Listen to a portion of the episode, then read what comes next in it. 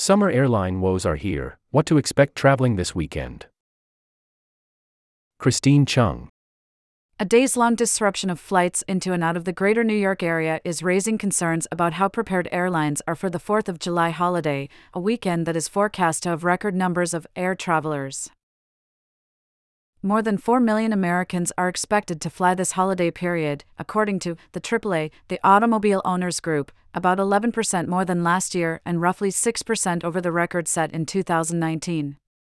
The busiest day of the period, with 52,564 flights, will be Thursday, the Federal Aviation Administration said. But as travelers prepared for a busy holiday weekend, airlines sought to shift blame to the FAA, which runs the country's air traffic control system, for at least some of the thousands of cancelled flights and tens of thousands of flight delays nationwide this week. What's the situation at airports in the Northeast? Travel at New York's airports, particularly Newark, has been disrupted since the weekend, with many travelers reporting long flight delays and difficulty rebooking cancelled flights. In some cases, passengers reported sleeping in airports and waiting in lines or on the phone for hours to reach customer service agents. One traveler said on Twitter that a connecting flight, operated by United Airlines and departing from Newark Airport over the weekend, had been delayed about 15 hours after passengers were unboarded from the plane after midnight. The traveler's family slept on cots in the terminal. Thunderstorms along the East Coast built up in the perfect spot to cut off the busy New York and Florida markets, Chris Citrola, an FAA spokesman, said in a video posted online. What happens is a domino effect of issues, he said. We have crews that can't get to where they need to, we can't get crews out of where they need to go to, and that starts turning into a lot of issues at the airport itself. What airlines are most affected? Who is to blame? Of the approximately 4,500 flights cancelled nationwide on Monday and Tuesday, more than 30% were operated by United, according to FlightAware, a flight tracking firm. Other airlines that reported substantial cancellations included JetBlue Airways, the Delta Airlines subsidiary Endeavor Air, and Republic Airways, which flies for Delta, United, and American Airlines. By mid afternoon on Wednesday, United, which maintains a hub at Newark Liberty International Airport, had cancelled about 15% of the nationwide flights it had planned for the day, according to FlightAware. Endeavor had cancelled about 12% of its flights, while JetBlue had cancelled about 9% and Republic cancelled about 8%. United and JetBlue attributed to the problems to the weather, but also to the FAA. In a statement Wednesday, United said air traffic staffing shortfalls over the weekend had contributed to a tough operating environment. This blame echoes what United's chief executive, Scott Kirby, told employees in a memo earlier this week, saying that the FAA frankly failed us this weekend. JetBlue said in a statement that it had struggled to keep up with its flight schedule after air traffic control limited trips for all airlines into and out of New York airports. What's really going on with FAA staffing? The FAA said it had no air traffic control staffing issues along the East Coast on Monday or Tuesday. In a statement, the agency said that it will always collaborate with anyone seriously willing to join us to solve a problem. Yet air traffic control has long been short staffed, and controllers at many facilities often work six day weeks to cover for those shortcomings. In a report published last week, the Transportation Department found that most of the 26 critical air traffic control facilities it identified were understaffed by 15% or more as of March 2022.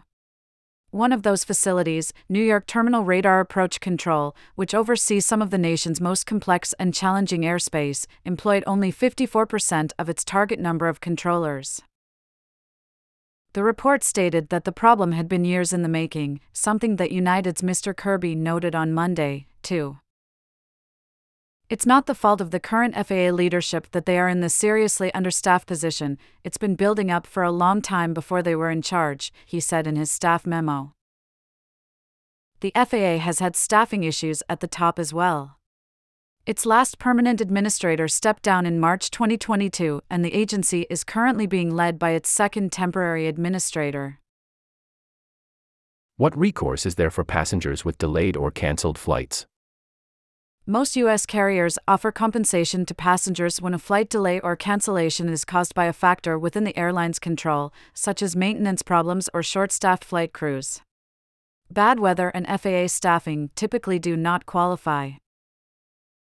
But when the airline is at fault, major carriers will rebook passengers on the same airline at no additional cost and provide meals or meal vouchers when passengers are left waiting three hours or more. To navigate possible disruptions, travelers should download and monitor airline apps, consider purchasing travel insurance, which usually covers flight delays, and switch flights to leave in the morning if possible. In the event of mass delays or cancellations, there will likely be lengthy hold times for customer service agents. Instead, travelers can phone an airline's overseas hotline, which will usually see a fraction of the callers, said Scott Keyes, the founder of Going.com, a travel deals website. Could this holiday weekend repeat last summer? It's going to be a very hectic weekend and one with potential for disruption, said Mike Arnott, a spokesman for the aviation analytics firm Cirium, noting that punishing heat in the south and smoky skies from Canadian wildfires could also cause delays.